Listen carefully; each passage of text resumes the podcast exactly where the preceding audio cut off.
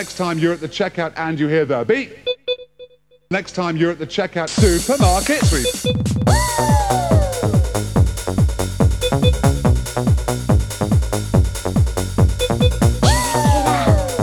Check it out. Check it out. Go wild in the aisles. Will you dance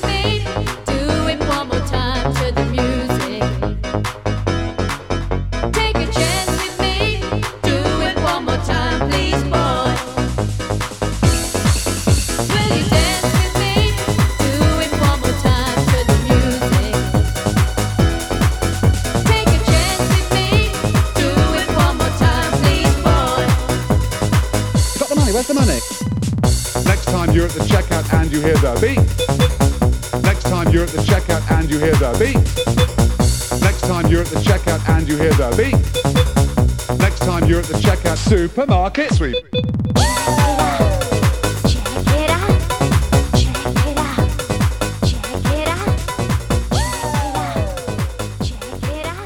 Hello, everybody, and welcome to episode 23 of the Puri Puri podcast, uh, aka Match Microscope number six. Once again, we are bringing you a, an in depth review of one of our favourite matches of all time, chosen by one of the members of this podcast. In this case, it is Mr. David Forrest, um, who has uh, who is bringing the match to us. So I should uh, probably introduce him. Uh, David, how are you doing?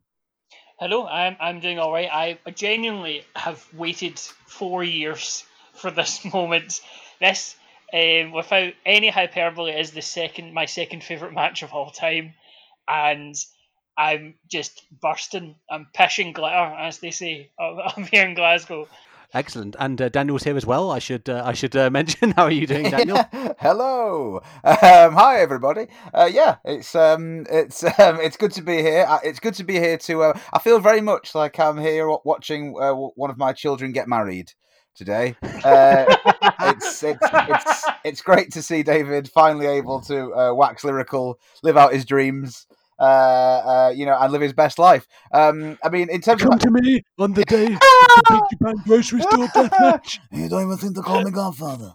Um, I mean, uh, well, it's a strong start, lads. Let's be honest, it's a strong start. Um, I mean, I, in terms of how I am, um, well, I mean, uh, to paraphrase Mark Corrigan, um, it, it- I mean, it, uh, wh- while it would be churlish this Remembrance Day to compare my struggle to get through full gear with the sacrifice of those that fell at the Somme and Passchendaele, um, it was nevertheless a very long show.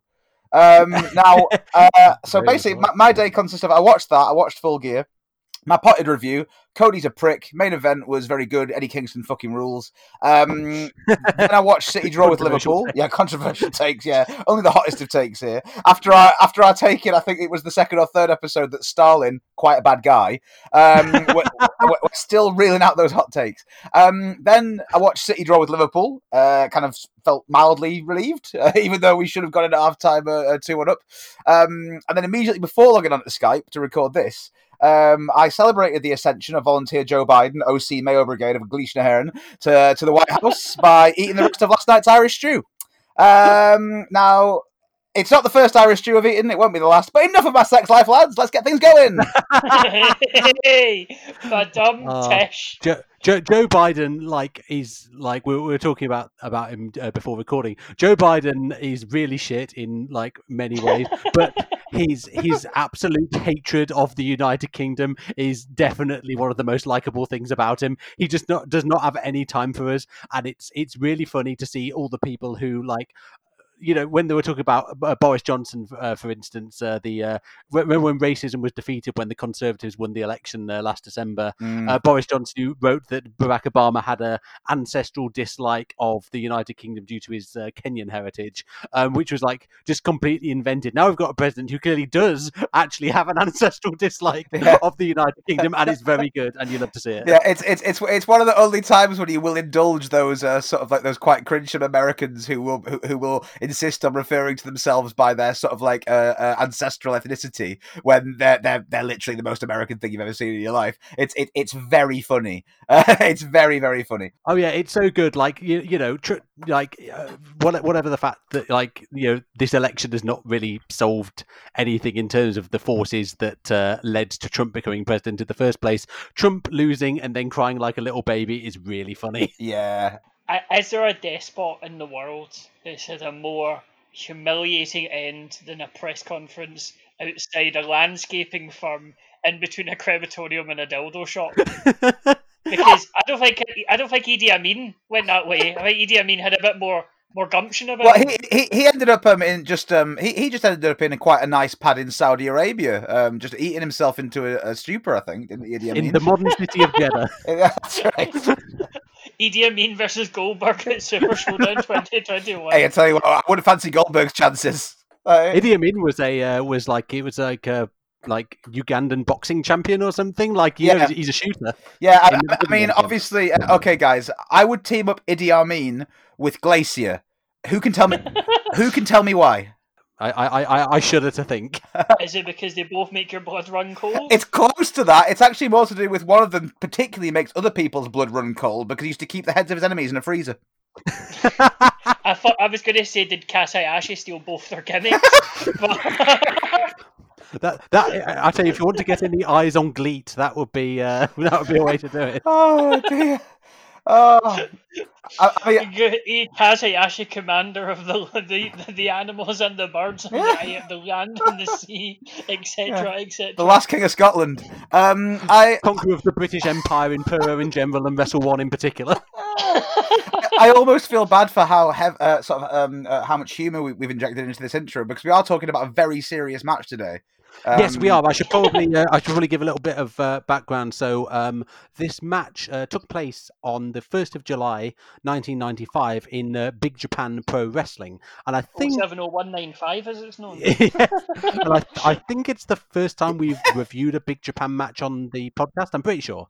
Um, like, I mean, if you Yeah. if you're familiar with Big Japan nowadays, um, you'll probably know it for uh, firstly the ultra violent um, uh, death matches featuring lots of light tubes and uh, like skewers and other uh, stomach churning stuff of that nature, and also in latter years the uh, extremely good big lad heavyweight division that they have uh, Yeah. developed and also become uh, very known for. You know, featuring people like uh, Daisuke Sekimoto, Shuji Ishikawa, Yuji Okabayashi, uh, Ryota Hama, David's favorite, and uh, many more besides. Uh, yeah, it's Big Boys Bingo. Yes, yes, it is. I mean, you know, that stuff I like that stuff. Not, I couldn't watch a whole show of it probably, but like a, a big main event, which is mostly uh, big lads chopping each other very hard. Uh, you know, that Hmm. can scratch an itch. Um, I mean, I mean, yes, I, I mean. I, I, I do love strong BJ. we, we all love strong BJ. I mean, I think that's Um, that's fair enough. Um, One of the one of the finest pursuits in life. yeah, I, I, I, Daisuke Sekimoto's no bad either. I, I, I, uh, I met Sekimoto at uh, 16 Carat uh, last year when Was he he was hard? He, he was he was that is the, that is the greatest t Didn't he wear that T-shirt to Chikara or something? The one that just said "I'm hard," and then someone had to tell him like what that meant. well, um, what, what, what you mean? Someone had to tell him that uh, Chikara was a family promotion that wouldn't be appropriate. Uh oh. Um, Oh uh, yeah, yeah. No, that's that's that's all uh, all dated very well. Um, uh, yeah, yeah. See, so Sekimoto was in the 16 carat, and he was uh, he was selling merch, including his workout DVD, which I briefly considered buying until I realised I would literally explode if I tried to do any of it. um, so yeah, he's a he's a he's not actually that tall, but he is incredibly big. Like. Yeah.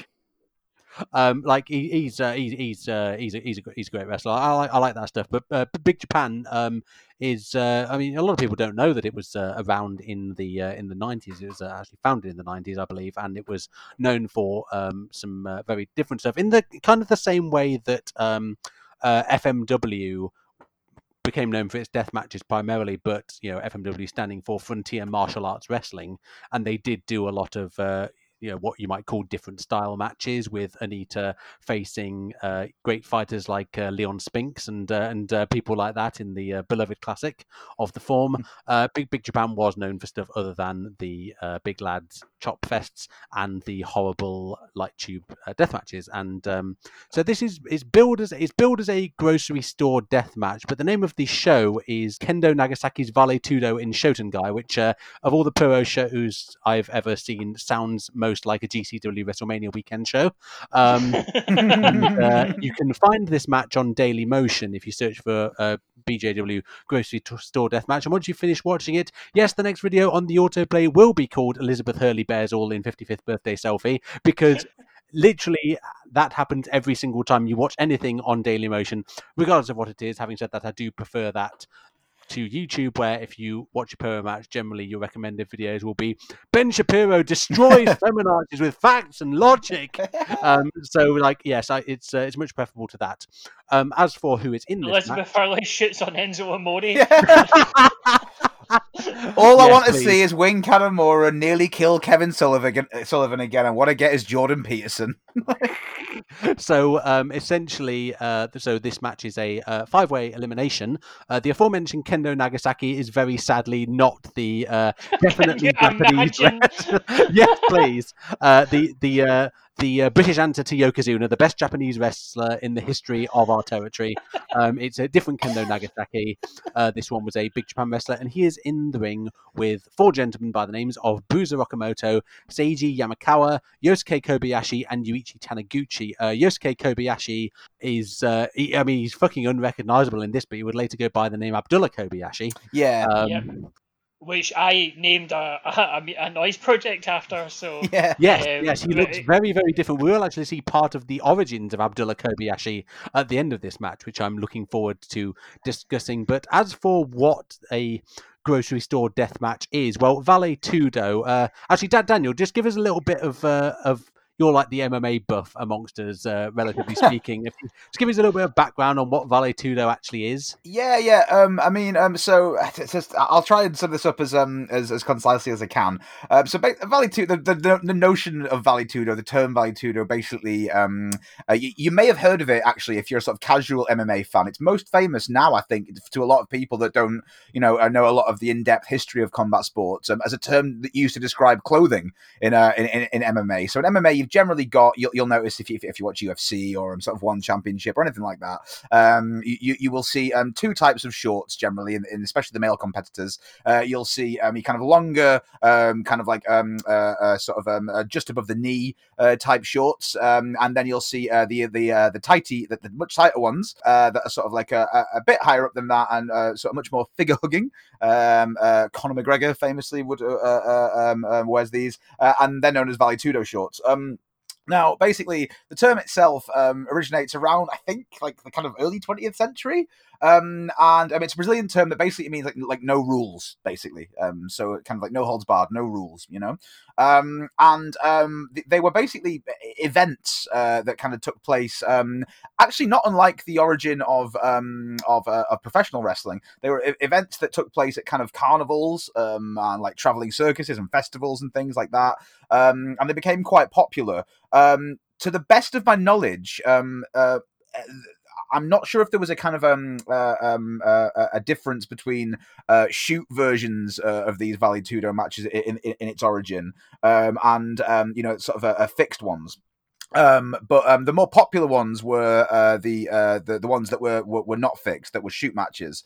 Um, and basically, they were the contest that just uh, had uh, sort of two opponents. Uh, there was either a ring, um, or sometimes just kind of like an open space, um, or like a sort of fenced off area um, where sort of uh, an audience could watch at a safe distance. And they're essentially no rules fights, which are the direct, I suppose, um, uh, origins really of uh, of MMA in, in some ways, um, and it's certainly in Brazil. Um, a lot of people in Brazil, to the best of my knowledge, um, um, uh, still to this day will talk about Vale Tudo fights instead of MMA. It's um, it's a term which is seen as interchangeable. Um, but um, I think they probably became quite well known in the West. I would say um, at the in sort of the early nine, well, early to mid nineties, um, sort of coinciding with um, the Gracies, um, uh, famously as we've talked about in our many episodes featuring the very unfortunate Yoji Anjo. Um, uh, uh, uh, sort of a lot of the the, the Gracies, um, uh, the, obviously the first family of jiu-jitsu, the Gracies um, selling them, themselves and their famous VHS videos from Rickson's sweaty bunker were they, they, they were sort of sold as like the Vale Tudo kind of like you know a fighting family. Um, going all the way back to um, sort of like Carlos Gracie, um, Helio Gracie. Um, they um, were doing sort of uh, uh, the Gracie Challenge, as it was known. Uh, you know, even before Rickson uh, uh, was beating Yoji Anjo into a pulp in that Gracie Challenge, and. They kind of sold themselves as the first family of Vale Tudo, and uh, they were still having these Vale Tudo um, uh, tournaments uh, in Brazil, famously in Japan as well. Um, the, I think there's one featured in the uh, the the Mark Kerr documentary, The Smashing Machine. And I think I think um, that, that, that, that there's a Vale Tudo um, um, clip in that at the start. Um, so you get um, you know at that point um, uh, Americans competing in them in, in them and things like that. Um, pe- people from all different uh, parts of the world, and yeah, that's where it comes from. Um, and that's kind of, I guess, where it would have been immediately just before uh, this this um, this epic Vale Tudo contest was staged. Yeah, yeah. Like if you if you look at old um episodes, uh, sorry, old issues of the Wrestling Observer, um, he Meltzer will uh, as often refer to it as NHB, meaning no holds barred. Um, in fact, the section was called NHB uh, back in the nineties rather than uh, MMA, and he would also refer to Vale Tudo as well. So yeah, the the, the terms have been used uh, fairly interchangeably, and yeah, no holds barred is definitely something you will uh, see in this match. As for the um, the venue for it, as we said, it's a grocery store uh, death match. It doesn't actually take place in a grocery store, as you've just said, Daniel. Um, it could be a ring or it could be, you know, some sort of uh, space. Uh, so the video, if you go and watch it on Daily Motion, opens with some lads uh, basically tying up a sort of enclosure of chicken wire, which is, uh, I guess, meant to simulate the the cage that you would see in uh, MMA in the West. Big Japan, obviously, a, a startup having to work on something of a budget, so they were working with what whatever materials they could. Uh, it's nine in the morning, and it is absolutely pissing it down. Um, oh, I mean, there's got to be a pitch inspection here. That I would get the referee in with a fork. Yeah, pro- Oh, pro- God. On that ground. yeah. No, I would- no, no undersoil heating here. I'm actually quite. I'm actually quite sad that it the rain stopped because I would have loved to see what this match would have been like if it was teeming it down. There's Um, um, I don't know if you've ever seen. There's a WCW show that they did in in um, collaboration with MTV, and it was in Florida, and it was during a tropical storm, oh God. and, and they didn't stop the show. And like the I think tent, I think like, I have seen that in. actually. yeah. The tent caved in because of the rain and stuff. And the the ra- the ring was so slippery. Everyone was just slipping about. Nobody could do any moves off the ropes or anything like that. It was ridiculous. There's there's a couple of things on YouTube of it, but yeah, um, not not fun. Put it that way. Yeah, there's Um, there's like a WWF show in Puerto Rico where that happened as well. Like the heavens open two minutes into the show, then you see footage of like the killer bees just taking pratfalls in the in the rain because like they can't. Uh, like that. That's that's that's uh, obviously not what you want in terms of uh, of uh, your wrestling, although in another sense it very much is. It did clear by the time the match starts, and you have some nice footage of. Um, I think there's sort of other Big Japan roster members buying some veg and some meat from the uh, from the local businesses surrounding this uh, this had to help out, George. He's out- Rishi Sunak has uh, given them a taste card, and all it took was like ten thousand extra deaths. Um, so uh, the uh, at one p.m. the ring announcer uh, starts up. She's uh, dressed somewhat like a hotel concierge, which I thought was uh, very good. And then, in a rather worrying sight, we see several small children in the audience for this. Um, that's these probably my my two favourite sort of demographics of the crowd, which are primary school children just giggling to themselves, uh, very unaware of the brutality that is to come. And uh, actually, when said brutality does come, it doesn't seem to faze them whatsoever, which is uh, a little worrying. And also, various old ladies who are uh, just shocked and appalled. I presume they had seen Rikidozan on the TV when they were younger and thought, oh, some wrestling is coming to our small town. Uh, I will go and uh, see these fine young men uh, with uh, participate in the sport of kings. Um, so that's quite good. The other bit I really liked about the presentation is uh, so the wrestlers come out, and if you're watching the match um, on Daily Motion, uh, Kobayashi is out with the green trunks, uh, the man who would become Abdullah, Yamakawa in the yellow trunks, Taniguchi in the red shorts, Okamoto in the black shorts, and uh, Kendo Nagasaki, who is bald. And um, uh, they are out with a, a uh, full on brass band. Uh, when, well, actually, it's just for Nagasaki, really, because this is uh, his show. It's Kendo Nagasaki's Vale Tudo and Shotengai, after all. Um, the brass band playing the William Tell Overture by Rossini, and also for some fucking reason, Stars and Stripes Forever by John Philip Sousa. Um, now, um, um, I I enjoyed this. But I'm I'm really not into uh, brass bands because I mean they're, they're mostly cack. Um, the but, uh, fucking cheek, Hey, hey, hey, hey. How dare you After speak four ill? years How dare you of, speak of ill you of that? bumming ska up. Okay, Then turn around and go, okay. Look, look. Scar like isn't entirely brass. It has brass in it. Look, look, look, my friend. um, look, my friend. Where I'm from, if you speak ill of the Williams Ferry Brass Band, then you've got something coming to you, sunshine. Uh, I, I, Pete what, I, and Brassed Off is going to come to your door. what, what I was going to say is, however, this brass band are very good, and um, they are be- be- better than half the cunts they get to play the bugle on Remembrance Sunday. Um, I was immediately there were also cheerleaders there as uh, well, like a real crazy vibe to this. I was very much put in mind of that uh, episode of the big of the Big Breakfast where Hulk Hogan and Macho Man Randy Savage were on it. Uh, we watched in our uh, Wednesday night stream a few uh, few weeks ago, and um, at the end of the episode, you have the guests uh, Hulk Hogan, Macho Man Randy Savage, uh, Macho's namesake Lily, and also Martine McCutcheon of Perfect Moment fame, and um, they have like a parade coming out of the the set, which is uh, accompanied by a brass band playing an arrangement of "Pastime with Good Company" by Henry VIII. So, um, like a similarly crazy vibe to uh, to this. Um, I, I especially like that the uh, the brass band were in the middle of playing the Stars and Stripes Forever when the bell rang to start the match, and the brass band kept playing. They were just like, "We're gonna get our shit in, brother."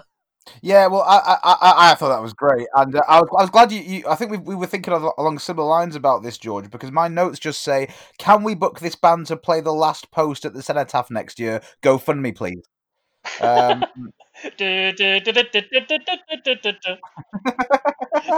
Imagine the Cenotaph death match. Oh, no respect, no respect, George. No, No, respect. no, one like equals one respect. Yeah. Um, yeah, I, I quite like this actually. It it it uh, also put me in mind of that uh, match that um, uh, Asuka back when she was called Kana had with Meiko Satomura, where Yeah. just this guy wilding out on the shamisen for like twenty minutes to accompany the match. Yeah, I love that. That was great. Yeah, it's really good. So um, essentially, what we so we start with the match. It's um, the structure of this one is a, a little bit strange, but as we said, Vale Tudo, where you know no rules, anything goes. Uh, so Okamoto and Taniguchi start with uh, some good old fashioned uh, grappling, which you you know you might see in quite a lot of UFC fights if you're uh, if you're familiar with that at all. Um, Kendo Nagasaki, meanwhile, the uh, patriarch of this show, shall we say, is uh, shouting at them from outside the cage, looking on very menacingly and carrying a barbed wire bat and just hitting the wire. Um, it's uh, he is he's a he is a profoundly terrifying man, which is established at a at an early juncture in this. Mm, Yeah, yeah, he's, yeah. he's unhinged. An, an unhinged man. He has the look of a stern monk. He, he really He does. does, Yeah. and- yeah. Do, you- do, do, do, you reckon- do you reckon maybe he would have been invited to join Sternness at any point? Do you remember Sternness? the oh god, yes, big big sternness energy emanating from uh, from this guy. Yeah. Um, he That's the first mention of sternness, I think, since the first episode.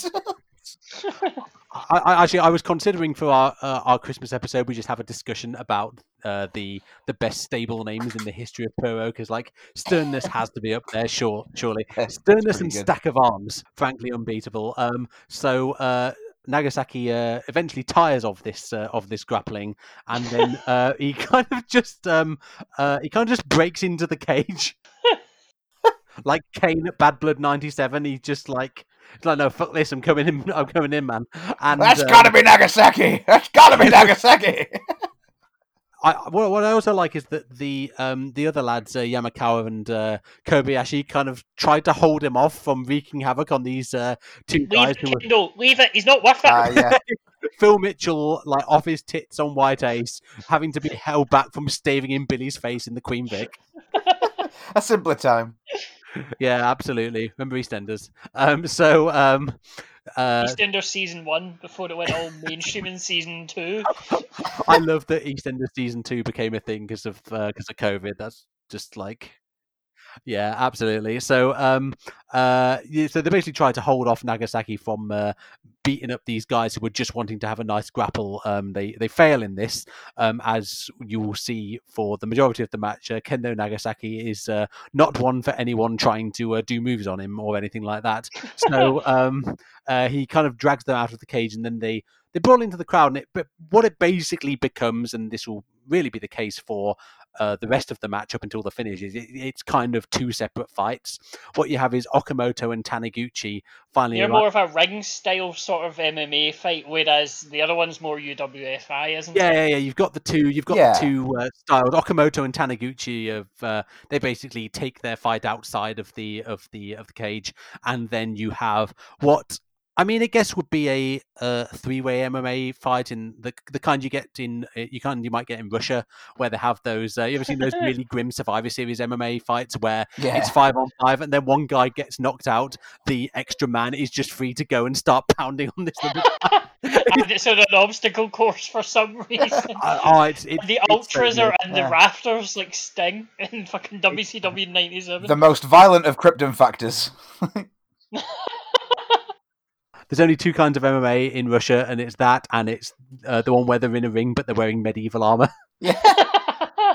and frankly, I wouldn't have it any other way. Oh, no, No. absolutely not. So you And, basically and, and, and either way, Fedor wins. yes, and you, you you really get like a a, a three way MMA fight between Kendo Nagasaki and the unfortunate uh, Yamakawa and Kobayashi, Okamoto and Taniguchi. Um, essentially start chucking bikes at each other like they're in a Yakuza game, uh, which I found very entertaining. And uh, some uh, some old women look worried, as in fairness they are correct too. the the thing I love most, well, I mean, there's lots of stuff I love about this, but the fact that um, clearly what they'd done is that they went back into post and got some Foley editors to make every shot sound like someone's been hit by a cannon. and Oh. it's so good. They throw a bike at them, it's like, Vadum! I mean- and every single shot, irrespective of if it's a bike, a till, a cardboard box, it doesn't matter. Vadum! Uh, and it all sounds hideous Oh, amazing. I mean, I I mean, you know, the, the, the dialectic of uh, the dialectic of diegetic and non-diegetic sound in the uh, Vale Tudo masterpiece of BJW, me for Jacobin. Um, like, but no, seriously, like, um, the, the sound effects in this, lads. I mean, everything from from the uh, the, the kind of um, uh, the best thing about about the, the strike sound effects was that at first I didn't actually notice them. Uh, the first two or three strikes, I thought, oh, he's, he's really laying them in there. Whoa, hey, like, and then I, I didn't re- notice them at all. so- yeah, and and then I, I realized that I'd been had by BJW's Kendo Nagasaki Vale Tudo Deathmatch. Like, uh, um, the sound effects are incredible, and they go along with these like um these, these slow mo montages that accompany some of like the eliminations. Uh, uh well, in- in some, Oh, uh, uh, and uh, you know they've got these uh, guitar lines and voiceovers that remind me of like an '80s Japanese cop noir. Um, yeah, yeah, yeah, absolutely. It's a very, very Tokyo story. oh, like, it's um, phenomenal. Uh, the it, it's uh, it's kind of I mean we're used I mean I think maybe the reason I didn't notice is because we're used nowadays to like you know Brit rest nonsense slapping their thighs for fucking everything including stomps in the corner and like they all have the same so yeah pretty much yeah it's like it's like you said the um the severity of the noise in no way matches up with the severity of the actual hit it kind of reminds me of I I did uh, a uh, Sarah and I and a couple of friends did a uh, playthrough of a uh, Call of Cthulhu scenario, the uh, the tabletop game, and the the damage ranges in that game are like vary depending on the weapon, but like the the the floor of it is always one. Uh, one HP damage. So in in this playthrough, we took uh, there were two points at which one of us took damage. Um, I took four HP damage from getting shot in the shoulder by a pistol, and uh, our friend Lucy took a, a, a three HP damage. So just one less than I took for being shot. She took three HP damage from a book falling on her head in a library. Oh well. Uh, uh, speaking speaking as as a professional librarian, it happens more often than you might think. in the occult section. Yeah. Um, so um, yeah, yeah, it's uh, the the sound effects very good, very, very uh, WCW uh, Channel Five uh, Sunday night coverage. Um, the, the brass band is still playing at this point, by the way. they it? are. It's it's amazing. I also love that like you can um, you can tell when they've uh, they've cut in different footage because in the background the brass band are playing this tune that I swear we played at school and I can't remember the name of it. It's one that goes and then it will cut to like the other two guys fighting I- and suddenly the brass band are playing the Stars and Stripes Forever again. I believe I believe that's uh, called Seven Nation Army by the White Stripes, George. The- your your Uh, favorite song of all time yeah. and one which you were very familiar with yeah, before it was absolutely. Yeah, yeah. Appropriated I'm, by I'm, the, the hard left. I'm I'm more int- I'm more intimately familiar with Seven Nation Army than I am with some of my former partners. Now, I I have a game for us um, coming up now because what happens now is that they, Yeah, they go to. It's, it's, it's, I mean, it, this match is pretty much a game of Boggle, isn't it? Um, uh, they go to the Nagasaki body slams Yamakawa and Kobayashi into a fruit stand, as in like it's just a giant table of fruit, and he throws them into it. Now, George Daniel, you know my undying devotion um, to supermarket sweep. Ah, yes, yeah. So Yeah. I have lined up five questions here for you. Oh, in the wow. Oh, the God. supermarket Yes, rhyming please. round. All the answers are weapons in this. So the first one Uh huh. that comes up here: Yep. if your opponent doesn't fancy selling, just launch at the dome. Ah, Uh, uh, uh, uh, uh, a melon. I'll take it. Oh, watermelon. Yes. Yes, well done, Daniel. Yes. One point to Daniel there. Oh, yeah, this is the this is the bit at which um it uh, it looks like more mat wrestling might break out because there's a bit where Okamoto puts Taniguchi in a Fujiwara armbar, and then we just cut to Nagasaki absolutely braining people with watermelons. Now, George, you have a you, you all, the next part. You have a you have a chance to reclaim some pride here. So I've got one for you. Millennials bemoaning boomers with youthful bravado. They can't buy houses because they're too busy eating toast with. Avocado. yes, well done. One each. What's an avocado? Because I was trying to work out like yeah, Yamakawa gets uh, body slammed through the um through the table of fruit and veg, which the, the kids fucking love by the way. They uh, Yeah. Oh, they'll love it so the much. the, Yeah. the, the uh, famous animus between kids and fruit and veg is in evidence here. And then yeah, Yamakawa gets something stuffed in his mouth, and I was trying to make out if it was an avocado, but this is like VHS footage from the nineties, and it wasn't immediately Oh, clear. Wait, I'm glad to get wait, cooperation. Is, is, that. is that the bit we're referring to? The avocado? That's what the avocado. It was in the mouth. The avocado. Yeah. Oh, yeah, yeah, I yeah. think- right, I'm pretty because sure. that. Right, because oh, oh, fucking hell, I don't know what's wrong with me then. Because I've written down here, make note to ask the lads what kind of fish is that in his mouth.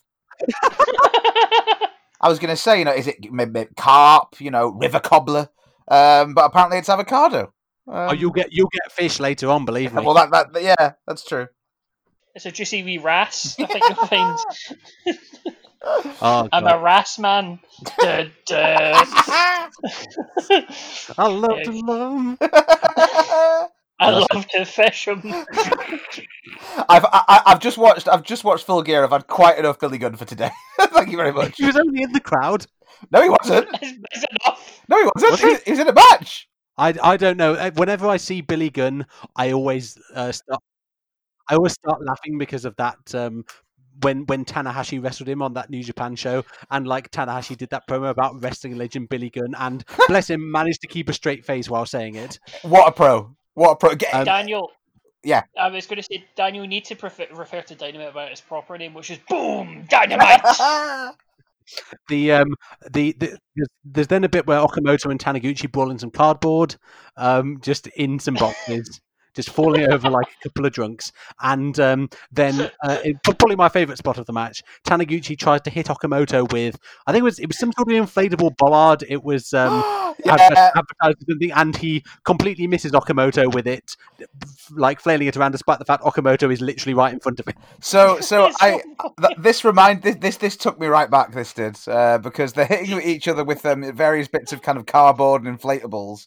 Um, this reminded me. I don't know if I've spoken about this on uh, on the, the podcast before, but I probably have. Uh, but I'm not sure. So many moons ago, when I was about 15, 16, 17, I, uh, I used to be in a backyard wrestling federation um, in, uh, in in in Stockport near Manchester, um, and um, I remember that we were we were sort of obviously we didn't have uh, much in the way of money or equipment.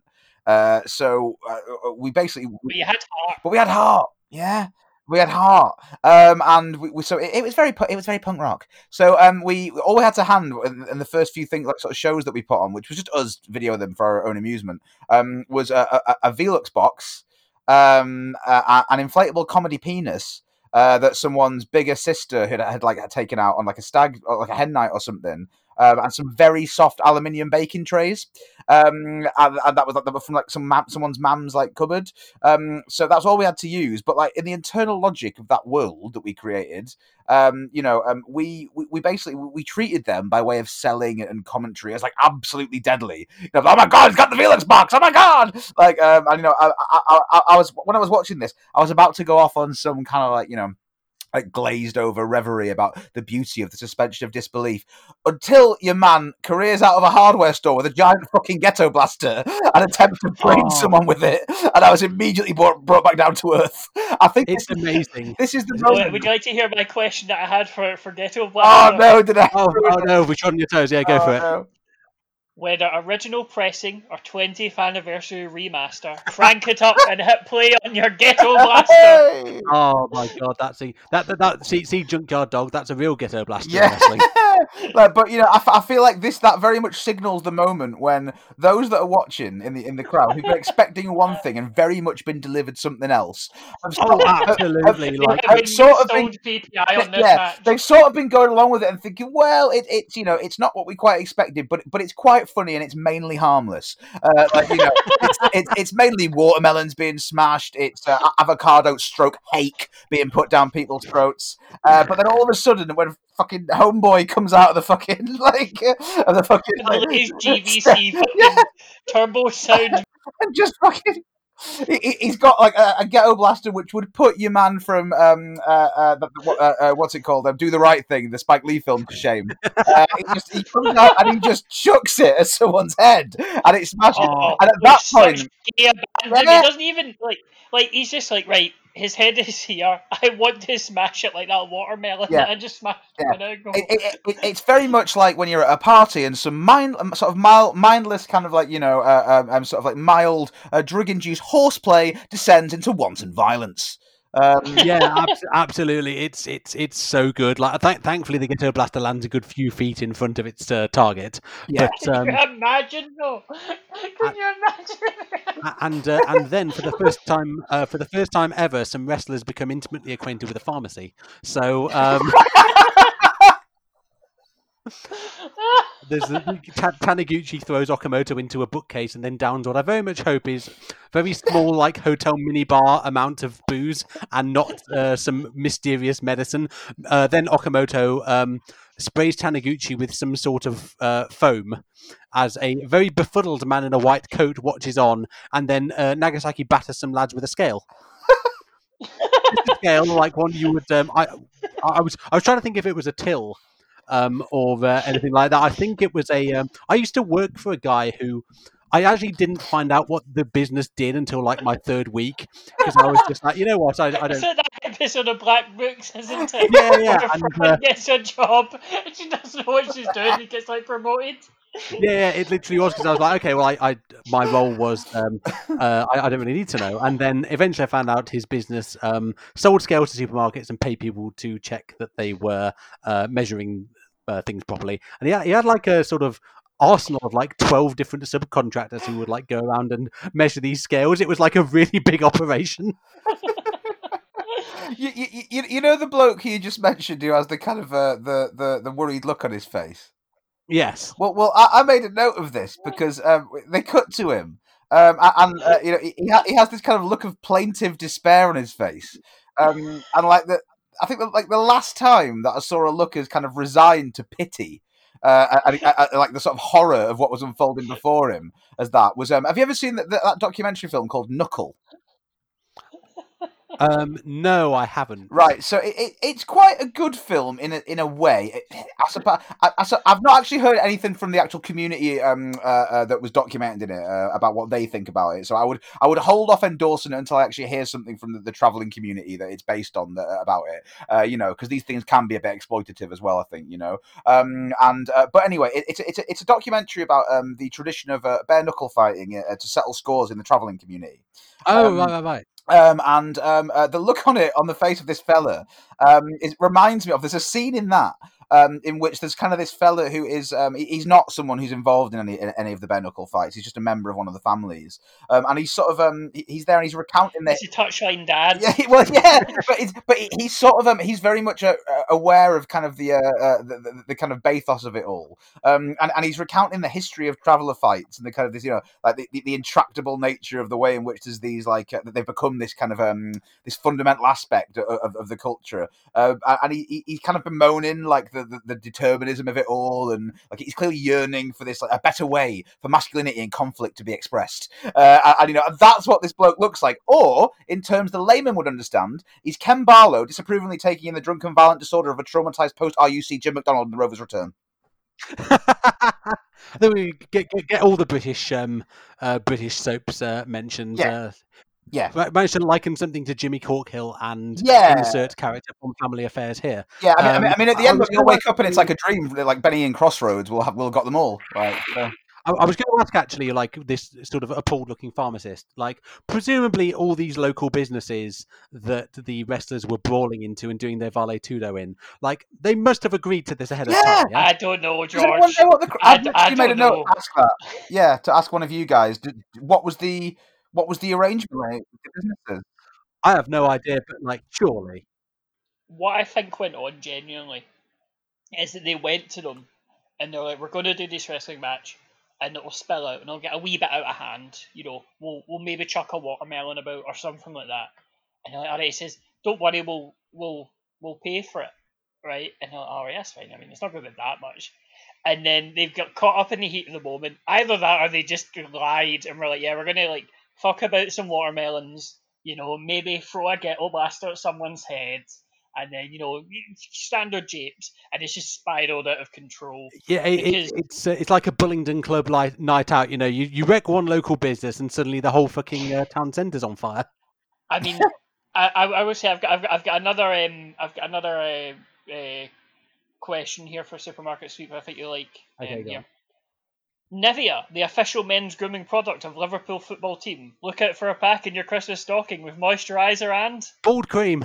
yeah, the bald cream, the bald cream. Like the the sh- I think the shaving cream is probably like probably one of the funny bits here. He sells it like an acid attack. Oh yeah, it's like have you, have you seen that? Have you, have you seen that uh, uh, that bit in halftime heat where um like uh, mankind gets some uh, soup like tipped over and is selling it like it burns, and then the Rock tastes them and just goes, "It's mild." So, so, what, what, so when you say it was mild, what you're really saying is it it's not hot. There's no Hulkamaniacs here. um, my, my th- I think I think you actually there is actually something to your theory, David, in that um, there's a famous incident uh, involving um, uh, Classy Freddie Blassie, which you can read about in The Rise and Fall of Rikidozan by George Twig, available for Kindle for two pound forty nine. Um, in which uh, f- uh, Freddie Blassie went, uh, him and Lou Thesz actually went to a china shop. And there were some kids just gawking as you would at the at the big uh, big nasty foreign wrestling heels. And Blassie decided to try and scare them and then the kids like just screamed and all ran out of the shop and knocked over a load of stuff and uh, Rikidozan ended up having to pay for it all because like half this guy's shop was just absolutely wrecked with this fine Japanese china so like the, the, the, there might be something to that because like you um uh, one one person we haven't mentioned yet in the match actually is the uh, the fellow in glasses who's got a sort of uh, Cuban drug lord shirt on and I'm pretty sure he's the great Kojika um Oh, Uh, okay. I'm pretty sure he has a boss in Yakuza Zero. yeah, yeah, great, great, great Kojika, pa- patriarch of the Big Japan family. He's uh, still wrestling, by the way, um, and he, he looks fucking old here. He Um, did. in 1995.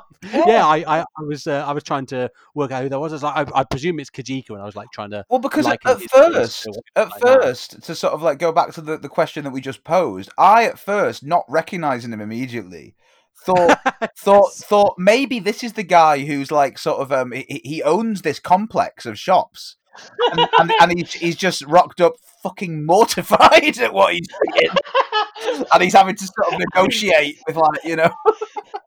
I imagine that also happened, right? Oh yeah, I'm sure. 'cause, like, you see Kojika talking to some guys after the match, and Kojika does Yeah, remonstrate with uh. Nagasaki, and Kojika does not look that happy. no I mean, Now, there's I another. will say there, there, there, there's one thing I would say as well. I mean, there, there's one thing that a lot that kind of we all know about Japanese businesses. What's the first thing about Japanese businesses, George? If you want to set up a business in Japan, Japan Well, the, what do you have do? to do everything through completely legitimate and legal channels, of course. very very Yes. above board Now, I can imagine the call to the Yakuza Don that day Oh, when can you imagine when he just gets a phone call going um like um there's been a there's been an incident in the Shotengai Forge and um Like you know, the, the, the forge market has just been absolutely ripped apart. There's counterfeit Juventus hats all over the place. I mean, what will we do? Like that that would not have been a fun phone call. Much like the, the Donald Trump's campaigners hmm. refusing to ask him what he would do in the event of a loss because it meant that he would acknowledge the idea that he might lose. it very much feels like that, where they're like, "Well, we just not say anything." Yeah. You, you, Well- you're not a loser. You're just not allowed to be president anymore. the, the uh, you, you, you, if anything, were president too well, Clive. yeah. Um, you're allowed to do it. I'm afraid to say though, George, that the match is going going to uh, take a turn. Uh, at this Oh god, it is. Yeah, here's another thing that Kojika is uh, not going to be very happy because after um, some lads get battered with a, with a uh, fully calibrated measuring scale, we get some dramatic music, and then we cut to some folks checking on Yamanaka, who's got a gash in his forearm, which looks like the fucking eye of Sauron. Oh man, and it's it's where we go full casually at this point. Oh my god, Um, it's horrendous. They, uh, But there's, they, there's, there's a voiceover and everything here that's sort of like, and a montage. Oh yeah, it's brilliant. They they kind of it looks like they're trying to tape him up, and then they clearly think, actually no, we should probably get him uh, checked out. So he's spirited away in a van to go to a local medical facility, and then immediately we jump cut back to Okamoto karate kicking Taniguchi while some jaunty brass band music happens. And then um, and then El Komodo just picks up loaves of bread and starts hitting Taniguchi with loaves of bread. But I mean, the Satoshi Kojima special. I, I, I, I legitimately had no idea at this point wh- wh- when the uh, because, because the, like I said before, the, the voiceover um, and the montage that is put together to kind of signal that he's had to go and get medical treatment. I had genuinely no idea if that if if, if, that was meant. Obviously, I don't speak a word of Japanese, so I, I have no idea now to this day, from the time I first saw this to the rewatch I did today to now, if that is meant to be a serious um like a, a sort of you know, it, it, it's meant to be them making a directorial decision retone uh, to sort of go actually though you know what there's been a lot of melons broken a lot of ghetto blasters thrown a lot of weight a lot, a lot of scales chucked around but this yeah this requires gravitas he's hurt uh you know or, Yeah, or if it's like The ravages of war. yeah, yeah, or if it's just like a sort of postmodern satire on like genre conventions. I've got no idea. Well, there's a bit there's a, there's a bit involving Yamanaka later, which we'll get to, which makes me think that like they did play it for Yux a, uh, a little bit. I mean, the person I feel sorry for, like, I'm less concerned for Yamanaka, whose arm has been like frankly mutilated by something. It, it could have been one of like 16 different things. In fairness, I feel less sorry for him than I do for poor old Yosuke Kobayashi, who is now going to have to bear the brunt of Kendo Nagasaki's offense by himself. Oh no. Um, and uh, now we. Um, wonder, does he? Oh God, he does. But before that, um, we I'd like to uh, take you to a little thing I like to call Stato's fetish corner. So uh, we've got a, uh, a couple of kinks represented here in this match. Uh, firstly, Okamoto gets pied, which will uh, please the wet and messy fetishists out there, and. Um, uh, after which the um, the ring announcer is taken to um, taken to uh, they show her like sitting down with a towel on her head. So either she's copped a stray projectile, which is possible, or she's been clearly traumatized by something. I like to think she's just thinking, oh, you know, the ghetto blaster attack and the lacerations were fine, but that was a, a lovely looking lemon meringue pie and it's just gone to waste. I mean, Um, I, I, I, this is where you, where you talk about like a, di- a directorial decision, and obviously about the like, this is the beauty of like a big Japan doing this in a death match or whatever over say an American company doing this because obviously we are in the age of cinematic wrestling of just nonsense at the wazoo, which as I've mentioned before and is maybe quite evident from this match, I am a big fan of cinematic wrestling. But, but I've- I've had my fill of cinematic wrestling at this point, and it doesn't have the same tonality as the Japanese one because no, I mean the the perfect example is I don't know if you've seen it, but um, the Viking Raiders and um, what they called Street what they called- Profits. Street Profits Oh, had one, fucking hell. and it was atrocious, and No, it was not clearly played for laugh. It was clearly played for laughs, and they they spent so much time building references over like four weeks of Raw and stuff, and it all culminated in all this. And it was nonsense because it was just whoa, it's wacky, wow, they're, they're, look, they're brawling for the back of the performance center. This is crazy. It's a WCW backstage assault. Wow, and you're like, that's not like I know it is. You don't. You don't need to tell me that. Do you know Yeah, mean? it's like it's, it's the Ready Player One um, effect where it's like you substitute um, humor for just referencing things, and like we've made reference to something from the past, and therefore that is the same as having made a joke.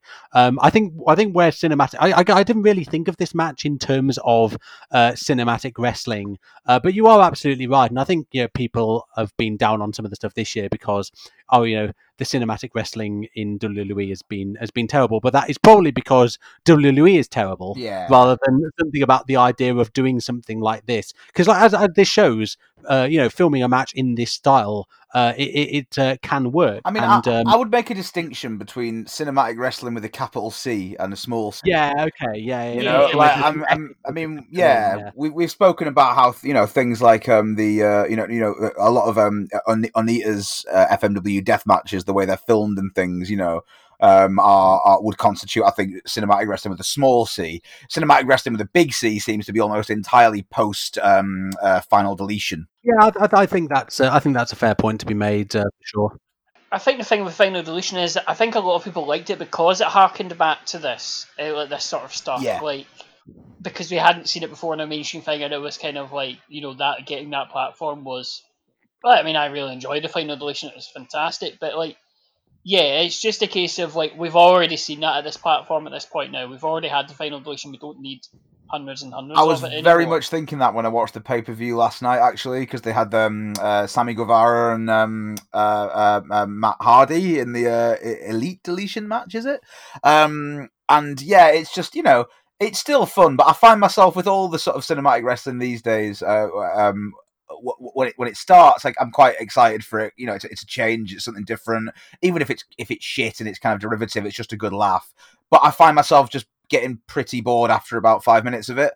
Um, whereas this is this, this genuinely did sort of uh, I think because of the collision between the real and the unreal, um, it very yeah, much it, did. goes to a lot of places. Like it keeps, Yeah. it, it, it certainly, it certainly keeps moving. There's something to be said for that. Um, Mm. the the second uh, second kink um, uh, in uh, Stato's fetish corner can be uh, seen in evidence when uh, Kendo Nagasaki uh, force feeds uh, Kobayashi some ham.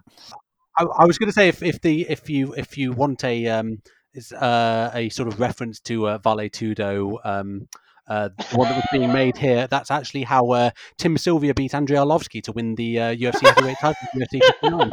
Oh, God. Right. I want I want to talk about this spot right because specifically raw meat skeeves me the fuck out. Right.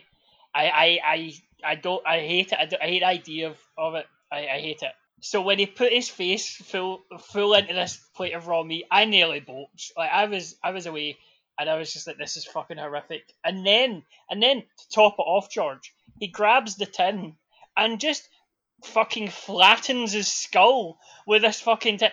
Like we we talk about you know headshots from chairs about how it's very it's reckless. They shouldn't be doing it. It's dangerous. A headshot in WWE to the chair is like a fucking sleeper hold compared to this thing when he just goes, "Oh, there's a fly in the table," bang, and just absolutely like caves his skull in with this giant fucking metal tin. You can see the dent in the tin. I do not Like- like green eggs and ham. I do not like them, Kojika-san.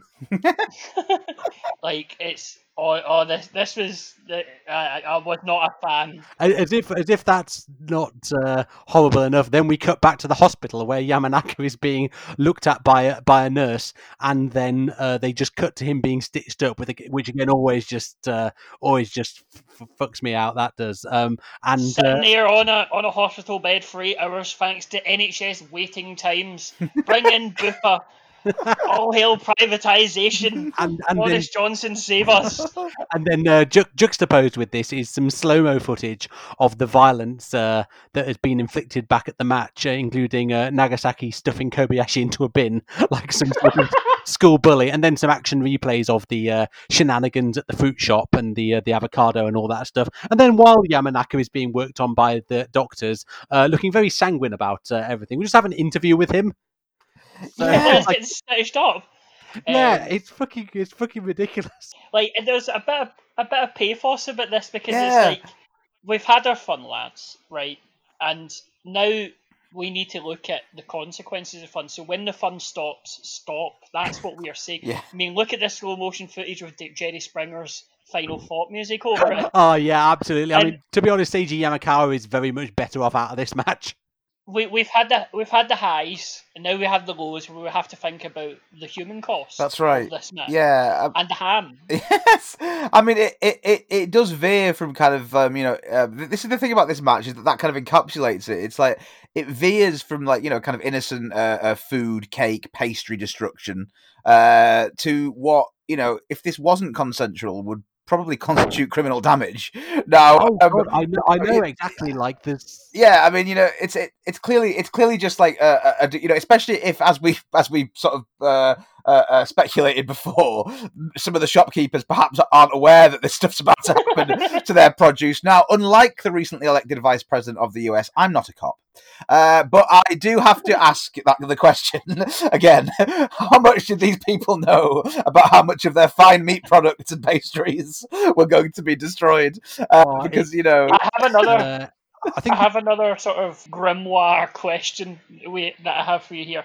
I, over the last couple of years, have become very conscious about my sort of car- carbon footprint, so to speak, and as well as that my meat intake. So I put it to you, George: Is being killed to be turned into ham to be used in the grocery store death match a noble death?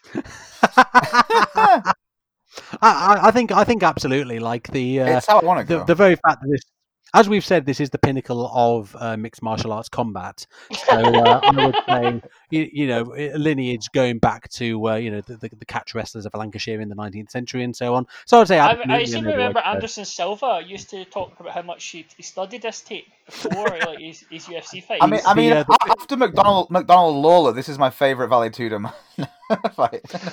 the the uh, the bit where the um uh yeah um Kobayashi has some bottles broken over his head then and like it's a bit where like they're mostly they, they are selling apart from Nagasaki who is not but like the other guys are are selling and I presume a lot of this stuff like hurts like fuck but they are at least trying to uh remain stoic through it and How much of this is selling, and how much of this is their body well, failing well, them? th- this is the thing because like Kobayashi is at least taking it like a champ until he has his bottle bottles broken over his head, and you can see from his face and the noise he lets out, he did not enjoy that. no, Um, and then he gets a bunch of beer crates thrown at him. As... oh god, it's fucking horrible. Uh, God bless uh, Taniguchi and Okamoto back at. Uh, Back at the uh, at the ranch, who are doing some more of this uh, grappling because uh, Taniguchi's got Okamoto in a figure four leg lock on the floor of Fishmongers. That's a fucking uh, tongue twister. That is. that is. And, As uh, we know from uh, the UWFI New Japan feud, the figure four is a legitimate mi- mixed It- martial yeah, arts. yeah, yeah. We, right. we, we we know this, and um, the the uh, I mean, what what is arguably more lethal than the figure four is the uh, the thing that goes on after the hold is broken, wherein this is probably my favorite spot of the match. I found this absolutely hilarious. Whereas um, Okamoto batters Taniguchi with I don't know what kind of fish this is, but it's fucking massive. It is the size of like it is the size of the children that are watching the match, and um, Taniguchi uh, sort of rootles around for something to combat this fish attack and responds with a very very tiny fish and just tries to batter Okamoto with that, and then just has to use like several small fish. It's so funny. I seem to remember this happened in Fedor versus Kevin Randleman in Pride. Um, Oh god, like these, Just these after he dumped him on his head, he pulled out a, uh, a haddock and uh, went went to work. but, but this is what I this is what I mean about the the stark tonal shifts. You've got this uh, quite slapstick stuff with the with the fish fight, and then meanwhile, um, Kendo Nagasaki is just chucking white goods at Abdullah Kobayashi. like it's proper. Just why? Right. I want to ask a question here. Why did it have just an alley full of old fridges and like washing machines and stuff? I think they must does that? they must have scoped out the area and just um Kojika's probably like driven around all of the different uh, the different parts of the town and just got like this area is rife for fly tipping. Like you, you you'll have fun here. This reminded me of. I don't know if you've ever heard of a, um, a music project, Daniel, called Rummaging. uh, I don't think so, but tell me, remind, tell me what it is, and I, I might, it So, might ring a bell. Rummaging, it, it does what it says in the tin. Where basically all their songs are them rummaging in junk shops and jum- uh, jumbo sales. So it's just the noise of them going through like weird electronics trying to find something to buy. And that's the entire track. And it really just reminded me of that, where you could absolutely just get a rummaging track out of this, just of them just f- throwing fucking dishwashers about and stuff. like it's it's it's That sounds fantastic, like. I should listen to that. um, oh yeah, but why why was there a heap of old discarded appliances here? It's so weird. It's kind of like you know the uh, the old uh, discussion about why is this stuff under the ring um, in WWE. Like you know you would have okay ladders and chairs and tables, all stuff that you might have if you were like building a set, for instance. Um, and but like why why is there a stop sign? You know, um, and uh, I, I think it's the same sort of thing. Like most of the weapons in this are stuff that are, are sold in shops. But then you've just got uh, like uh, discarded uh, uh, fridges. Uh, meanwhile, uh, Okamoto kicks the fuck out of Taniguchi before pinning him, which I, I thought was the end of the match. It uh, isn't because Nagasaki not. emerges out of a doorway like a uh, a uh, horror movie villain that you thought was dead, throwing Kobayashi out of said doorway. And then we cut to a very sad-looking little girl, and I, I kind of like. I kind of felt her pain at this point because, like, Kendo Nagasaki is just on absolutely such a rampage. Then we see a child running off who might have been the same little girl. Uh, we see a child running off and its mum running after it and she's like grabbing it around the collar. You come back here! Like I, I, I- paid, I paid five thousand yen for this fucking ticket. You're gonna sit and watch this till the end. Now I've got a question for you here. What bump would you take out of this match? And you can't say cardboard boxes, right? Because that's just that's Yeah, I, I think you mean weapon shock because, like, talking about bumps implies that there are any, and I, I don't think there are. I mean, um, I, I, mean, like, yeah, we could include jumping through the glass door if you like. uh, let- let- let's- Like fucking um, the, the Carl at a fucking Die Hard at the end, just turning up. Uh, okay. I've I've got one, and it might seem counterintuitive, but bear with me. It's actually a spot that's um, uh, coming right up um, in in the match. Uh, so Ken Nagasaki tips over a Pepsi machine. Now, obviously, Pepsi machines are very heavy. I'm not disputing that, but I would prefer to take that than say having a watermelon cracked over my skull. Because I think you know, if like say a, a bookcase tips over and it kind of falls on you, like you could just about sort of it's not moving at a great rate of knots. So I think you could just about at least position yourself so you could like minimize the the harm that you're going to get from that, or even sort of hold out your arms to kind of slow it down. You know what I mean? So Hmm. I would probably say that. I, I, I like to think that um, wait. in, instead instead of uh, um, uh, uh, uh, CM Punk um, explaining away his Pepsi tattoo as being a kind of inversion of uh, uh, one of the guys from Minor Threat who got a, a Coke tattoo, and when asked about it, just said, "I just like Coke." I think secretly it's a tribute to this match and the uh, the, the, the in, in this match. Uh, but but would you, George, take getting an arcade machine thrown at you? Jesus Christ, this is like Donkey Kong, Donkey Kong kill stream coming up. ven- vengeance for Billy Mitchell. I, I I genuinely tried to find what uh, machine this was, so that I could try and value it to see how much it would cost me. Oh, Because I'm so glad because I was going to pretty ask you guys certain- if you recognised it. Oh, I, I didn't for sure. You can imagine it being sold Oh. at the Budokan next to the trophy from Muhammad Ali versus Antonio Inoki. Oh, I, I would so buy that. I would so buy this sh- this shattered arcade machine, and my wife would be like, "Are you mentally ill? What have you done? Why are you buying this?" And I go, "It's from the grocery store deathmatch. Believe me, it's, it's, it's sports memorabilia. It's like you know the ball that James McFadden shot against France. It's that level of re-. Um, yeah, that."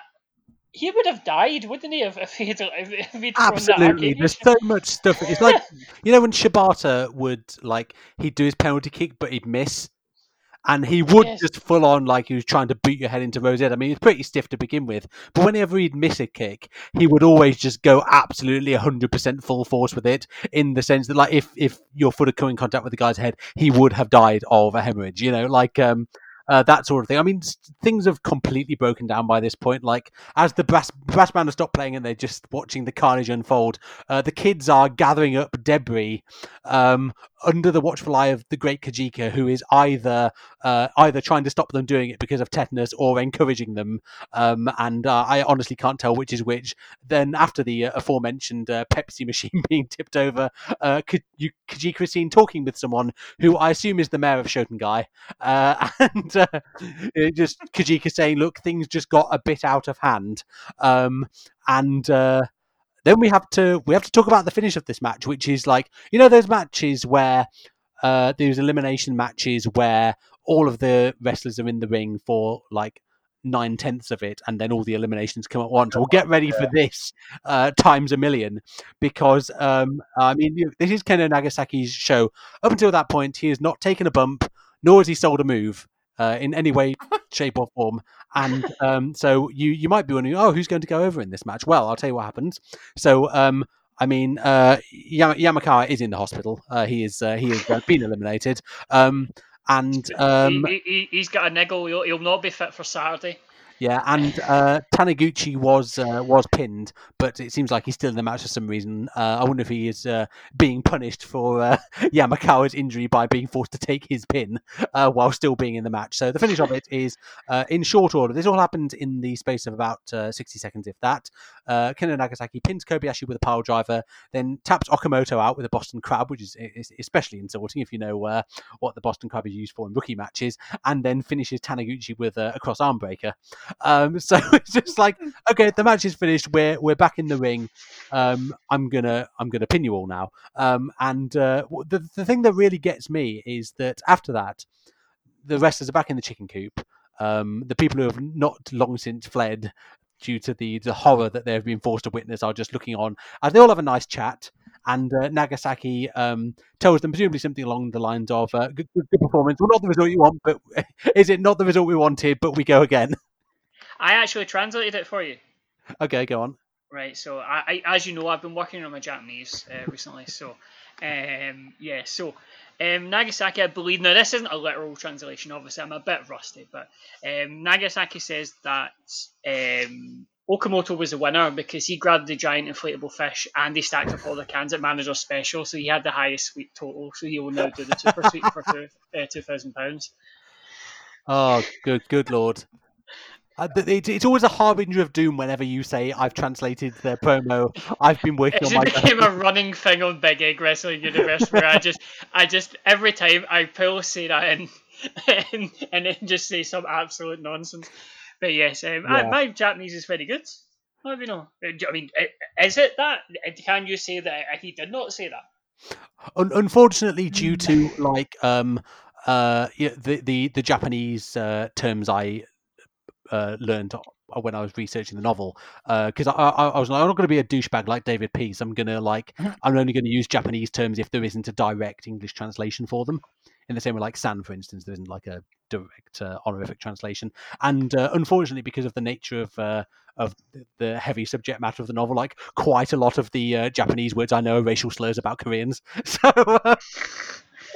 Um, Is is because really you just hate Koreans? No, no, no. Uh, well, yes, yes, you've rumbled me. Uh, so, um, uh, while Nagasaki is giving his post-match team talk and uh, the uh, the uh, the oranges, um, Kojika is uh, on the outside talking to Nagasaki, presumably saying, "Do you know how much this is going to cost me and our quote-unquote sponsors?" um, and then uh, the so you know I said uh, about the origins of uh, Abdullah Kobayashi. Well, uh, starting now from this moment on, this will be the moment we have the genesis of Abdullah Kobayashi, wherein um, uh, Kendo Nagasaki, as if he's not humiliated the poor bastard uh, enough.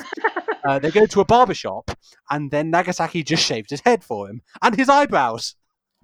and and from there on in, a legend was born. Yes, and then he ate several thousand pies, and uh, I thought, I thought you were going to say several thousand light bulbs, but yeah, well, Well, that- yes, that as it. well. A good old light, a good old light bulb and gravy Yeah. pie. I, I, I, I just wanted to make a quick point about the uh, sort of the, the, the end of this this match, right? yeah, go on. because um, it, it sort of summed up a lot of things for me about this match, and I wanted to make a point about um, the the you, you got to be careful when you talk about these things because I I've never been to Japan, I don't speak Japanese, but uh, th- there's there's definitely um something in here I think about humor. Um, and about humor translates in wrestling uh, across different different cultures, um, because I feel like in the sort of popular imagination in in the West, Japanese humor often gets reduced down to kind of um sort of two, two or three kind of um uh, uh, uh, sort of little, little codified kind of cliches, right? So it's either cutesy or it's a bit inscrutable or it's kind of willfully eccentric, right?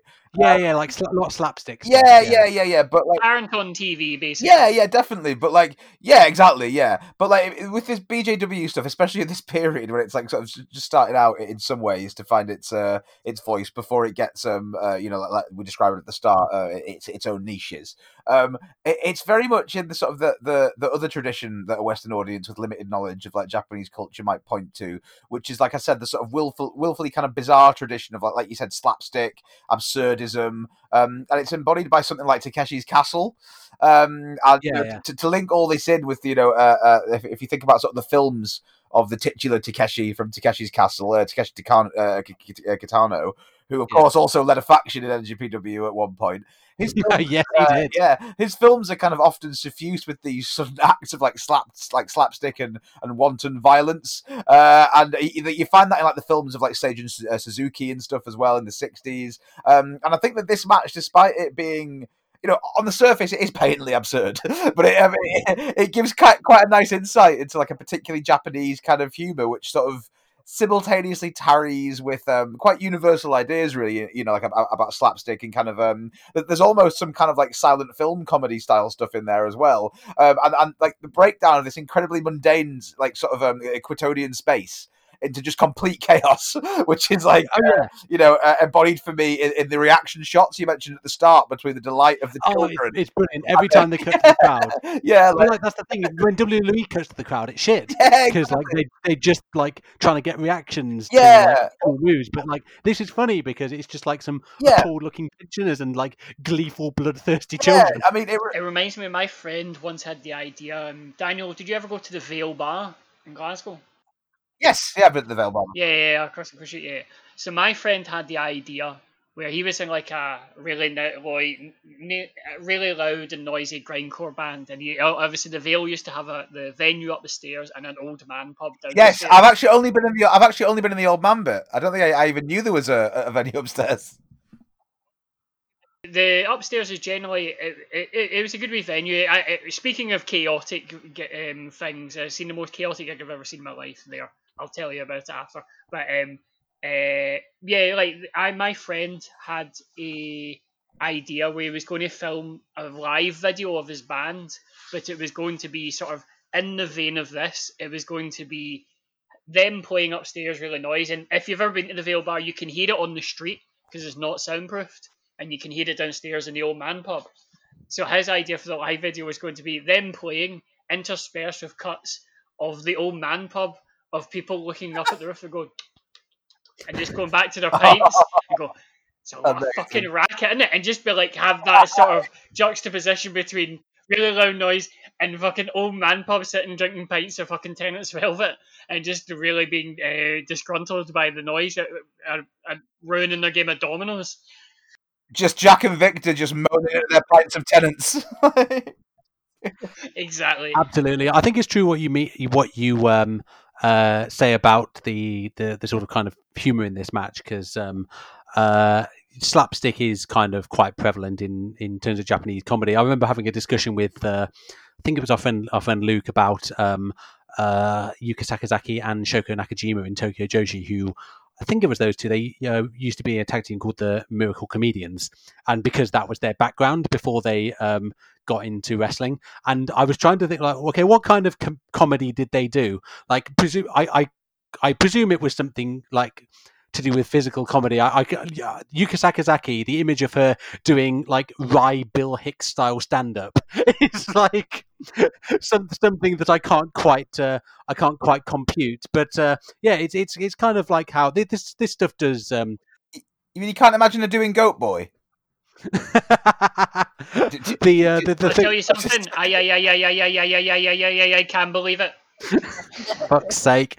The um the uh I mean the, the thing about the thing about like um comedy such as this, it is quite universal. Yeah, you, uh, it's often said about uh, Mr. Bean being really popular in Afghanistan because the humor in Mr. Bean is based around physical comedy rather than uh, wordplay. But having said that, if you think Japanese comedy is all like you know wacky outfits and uh, middle-aged men in bow ties and dressed up like uh, dressed up like schoolboys for some reason. Um, the, you know, if you watch a film like um, which has it has a great physical comedy, but also really good verbal stuff. Something like the uh, fantastic low-budget horror comedy One Cut of the Dead, or uh, even a lot Oh, of yeah. the dialogue in the Hiroshi Tanahashi film uh, "My Dad is a Heel Wrestler," which uh, has a lot of very very funny moments in terms of uh, the verbal stuff. I mean, it's not evident in in this match where it is mostly yes, pe- but like you know, people stacking it is just funny. Like that's that's something hardwired into the human brain. The sort of Schadenfreude at seeing someone come a cropper in some kind of way. So, uh, like, yeah, absolutely all about this. I, I have to say, I was not especially like not I, I wasn't not looking forward to watching the ma- this match, but I didn't think I'd enjoyed as much as I ended up being because I was like, okay, I'm really not familiar with Big Japan in the uh, in the '90s, and um, you know stuff like this. It it can be really good, and it can sort of leave me quite cold. I think the uh, the length of this match was a real bonus because if you get something like this and it goes on for you know 40 45 minutes or in the case of the notorious Ganryujima Island death match um, a lot longer than this then it can start to wear somewhat thin like however uh, you know diverse the uh, the uh, spots you're doing are.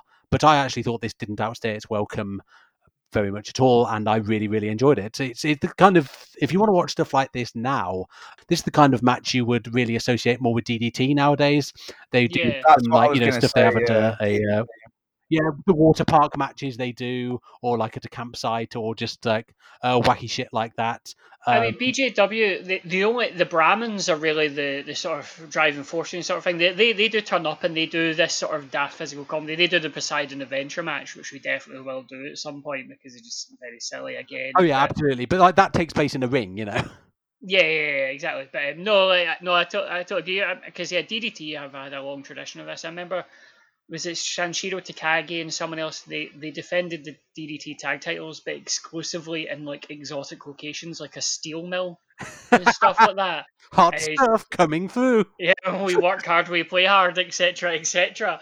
But um, yeah, like um, you don't really see this from uh, from BJW anymore, and you don't really see this much outside of DDT anywhere. Like there, there is a sort of dearth of that sort of creativity from companies that aren't DDT, and it's a bit of a shame because you know you you would expect other companies to maybe have a stab at it, but DDT are very much carrying the weight on it, and they, they do it very very well. I think. I mean, even looking at the Minoru Suzuki Sanshiro Takagi Tokyo Dome match, just things like that are very silly and like, yeah. But I I, I totally agree. Like I I, I well. I, I said at the start, this is my second favorite wrestling match of all time, and I don't mean that as a joke or as you know being a contrarian or going, well actually I don't think anyone that listens to this podcast thinks that you mean it as a joke. but the, the, the easiest way I can explain it to people is every single person I've shown this match to has loved it. Like, and I, I, I if you, you know how you you always get the question of if you were going to show somebody wrestling to try and get them into it, what would you show them? And people go, well, I would show them Okada Omega, the sixty-five minutes two out of three falls Oh, match. No, none of that. Right? Not showing six three ninety four. None of that. This this is the match because everyone can relate to it's you know I mean, I, we mentioned it before. Tarrant on TV was so popular because everyone enjoyed this sort of wacky nonsense, but it's genuinely very funny. And I think, again, it comes back to my my, my philosophy in wrestling matches, in that wrestling matches aren't about what is technically the best match. the The best match really is what it makes you feel. And I can't say that like I every single time I watch this, I I howl with laughter every single time, even though I know what's coming. Every it's just it's just so ridiculous, and I can't say many things, comedy or otherwise, where where you get a per laughs ratio every single time, where it's consistently funny each time you watch it. Even stuff like Alan Partridge and stuff like that, I'll watch it and I'll enjoy it and I'll laugh a wee bit. I don't laugh as much as I do every time I watch this. And I can't think of a single match that I enjoy watching more that makes me happy. Like that's what wrestling matches should do. They should make you happy. They should make you you should make the blood pump through your veins and go fuck. They're absolutely battering each other and like you know, or they make you cry because you know a person you didn't think would ever win the title has won the title and all that. And it's just a case of with with this, this makes me incredibly happy because it just makes me laugh all of the time, and it's a perfectly valid art form. It's a perfectly valid wrestling match. People go, oh, it's not quite a wrestling match. It is. It is a form of professional wrestling that's a bit avant-garde, but at the at the end of it, the the the result is that everyone who watches it loves it and absolutely, you know, really enjoys it. I mean, I, for example, I showed this to Jackson when we stayed at his once, and he was just absolutely in rapture and just absolutely loved it. And he's like, "This is incredible. I love it so much. We're absolutely howling." And then the next time, Mort was staying with us, so I said to Mort, I was like, "Oh, me and Jackson watched the grocery store death match," and um, he went, "What?" I'm like, "You know the grocery store death match, Big Japan." He says, "Oh, i- i- is Sekimoto in it?" I'm like, "Have you have you not have you not saw the, the grocery store death match?" And he's like. I don't I don't think so. When was it? Was it like 2017, 16? Was it? I was like, no, it's very, very early. He says, oh, I didn't watch much early Big Japan. And we showed him it. And Brother Mort, who has factually seen more Japanese wrestling than any living human being in the history of the earth, um, absolutely adored it. And like, it, it- it's just uh, every time I watch it, it is it just makes me feel really happy inside. Which at this time in, in in the fucking world, take what you can get. I would watch this over any Vaunted New Japan main event anytime because it's just it's a different emotion, but it's a valid emotion nonetheless. And it's just yeah. Oh, my, my first one is actually it's Hell in a Cell '98. By the way, that is the, the, Yeah. the first match. I, I mean the, the the the point we always like try to make. I mean, you know, the uh, the, the okay, we've we've we've done this episode um like uh, sort of lifting the veil, like pretending this is like a serious MMA match with a uh, sort of like legit techniques being used throughout. But just as we did the uh, Kota Ibushi Yoshihiko match from DDT, pretending that Yoshihiko is really this high flyer and this you know this amazing uh, technical worker as well. Like you know, th- stuff like this deserves to be treated with. I, I'm not going to say with the same seriousness, but you should try and appreciate it for what it is, rather than trying to fit every wrestling match in the sort of these preconceived ideals of what you think wrestling can be. Because, like what we try to do here on the podcast, and admittedly, David's presence makes this very easy because he will insist upon it. But treating all forms of wrestling, however wacky they might be, as something which is a legitimate art form because at the end of the day it is and just as much creativity has gone into this match Yeah. as has gone into say Tetsuya Naito versus Evil if not more so so you know Yeah, and a hell of a lot more bribes to legitimate Yes, businessmen, probably. Um, but like, um, yeah, uh, yeah. But what I, I mean, yeah, it, it's true. I, I'm reminded of you know these sort of like interminable um, uh, uh, sort of exchanges that you see on various like tw- Twitter feeds and um, you know Facebook groups where someone um, will, will post say, I don't know their favorite death match they've seen recently, um, and they'll do it in some incredibly kind of austere, stern kind of like puro forum where you know oh, actually that's not real wrestling i'm afraid because you know we, we, we have actual wrestling. It's a real sport. It's i'm sorry to break it to you lads it's not a real sport. Uh, right you know and, and, and there's lots of different kinds of expressing this um this incredibly varied uh, uh whether you want to call it performance art or, or hybrid um, art or whatever you want to call it or I, I just tend to go for just performance it's a kind of performance uh but like you know um it's it really is best to just if you're the kind of person that genuinely wants to watch 60 minute long Kenny Omega uh, Kazuchika, uh, Kazuchika Okada matches all the time and the, you, you can do that, that's great.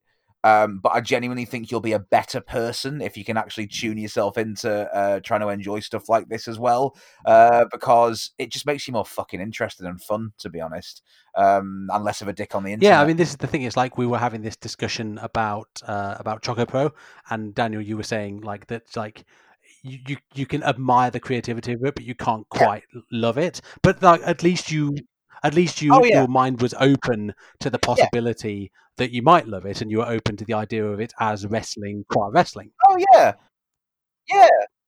You know, that, that's absolutely right. Yeah. I, I, and you know, still, just because I'm, I'm not someone that follows every single, yeah, I'm not someone that follows every single show. Uh, you know, but I still wake up some days and think I really fancy some Choco Pro today. You know, and then I'll watch them. Yeah, exactly. And you know, the so on this uh, very uh, broken up and uh, elongated run of Match Microscope four, five, and six, you know, we've done Kerry Von Erich versus Jumbo Tsuruta, we've done Akira Taue versus Yuji Nagata, and now we've done the Big Japan Grocery Store Death Match. And honestly, like all three of them are equally worthy of your attention. And like, I'm not just saying that; like that is what I truly believe. Yeah, and I think I, I, I think that the thing for me is that I think a lot of people will maybe listen to this, or if you recommended them to go listen to uh, to go watch this, they'll be like, ah, it's going to be some silly, you know, some silly wacky wackadoodle match, and it is, but.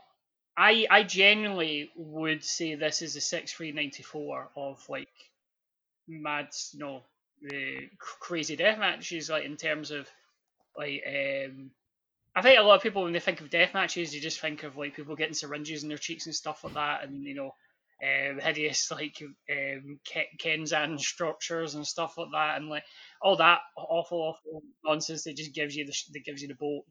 But this is another side to it that again, it's not it's not really uh, looked at uh, very often these days outside of DDT. But again, it's a different side of the coin, and this is perfectly valid. And it, it's I would say is is less uh, is less uh, it's better if you're squeamish to watch this match. Actually, that's probably tr- untrue.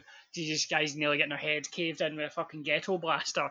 But yeah, it's just I think that it's just a fantastic. Like yeah, like I- I think it's just it's a great hardcore match that kind of spirals out of control and has that energy where you don't know what's going to happen. But as well as that, it's not hyper serious or pole faced. It's you can watch it and you will laugh and it's just yeah it, it, it brings a range of emotions that we you know that a few other matches do Hmm, absolutely, yeah. So, um, with that all being said, um, I guess it would be time to do plugs.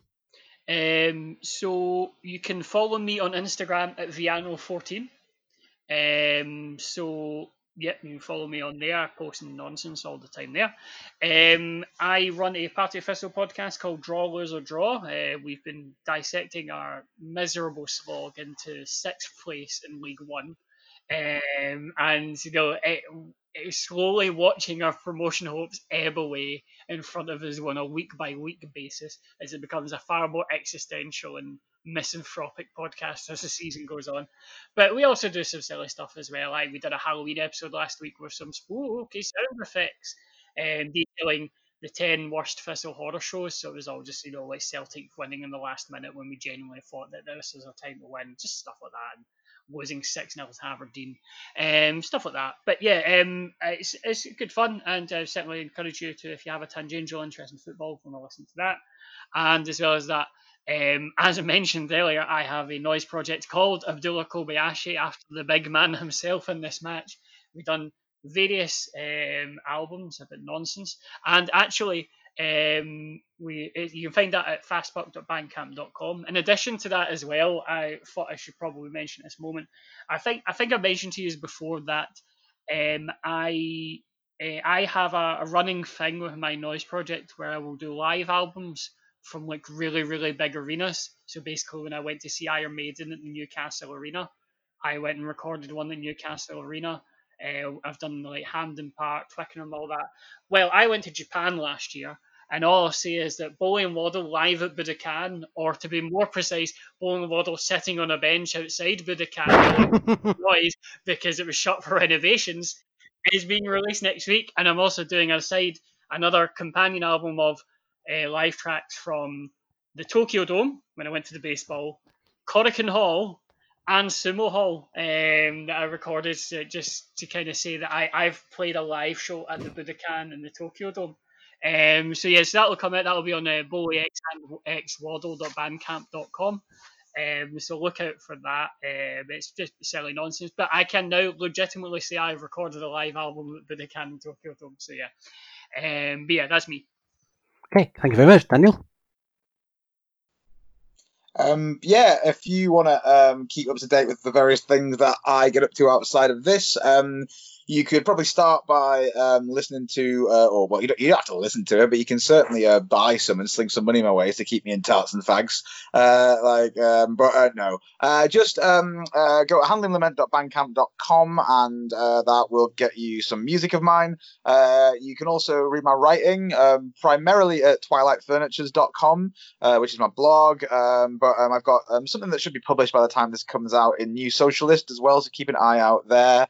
Get me on Twitter um, at Twilight Fur if you want to find out about that. It'll be a pinned post, I, I imagine. Um, am I doing anything else? Uh, oh yeah, I've got a radio show on the neonhospice.com uh, every uh, first and third Saturday um, of the month. That goes out at different times each uh, each week, but um, it's usually uh, in between eight or ten that it starts. So again, just keep up to date with my Twitter and stuff for that if you want to find links to it, or just go on the neonhospice.com um, on a Saturday, and uh, the schedule will be uh, will be up there. I play weird music, um, uh, so yeah, uh, if that's your bag, then check it out. Um, other than that, um, I think that's uh, that, that's everything from me. Okay, thank you very much. And um, you can find my shit at.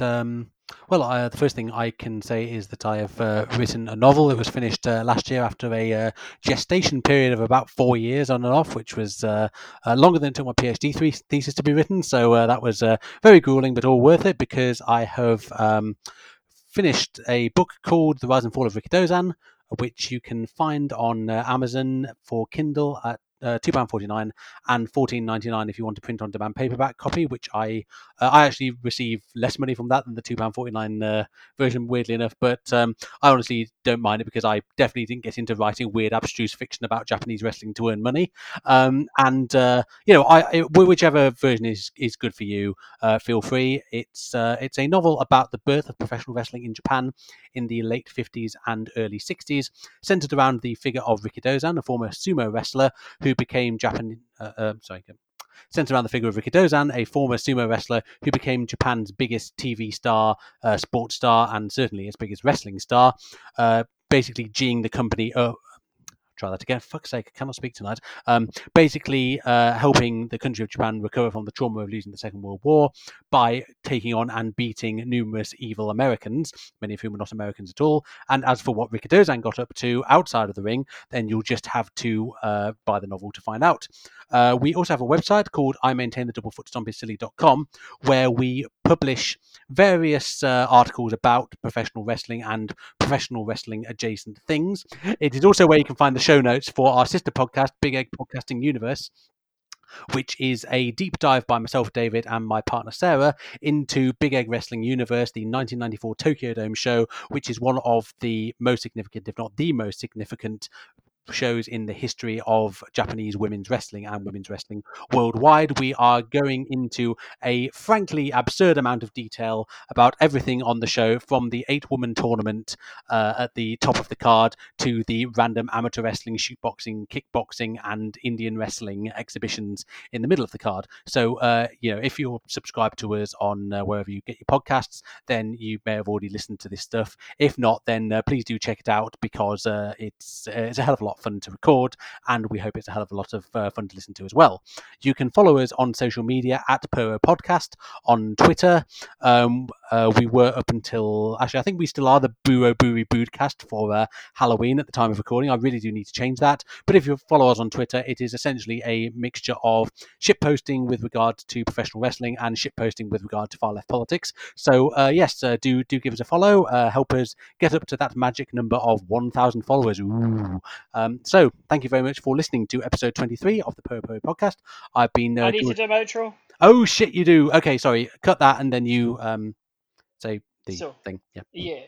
If you're at the hit checkout and you hear the beep, if someone gets a cash till hit off their head, think of all the fun you could be having on the, The Puro Brew Podcast.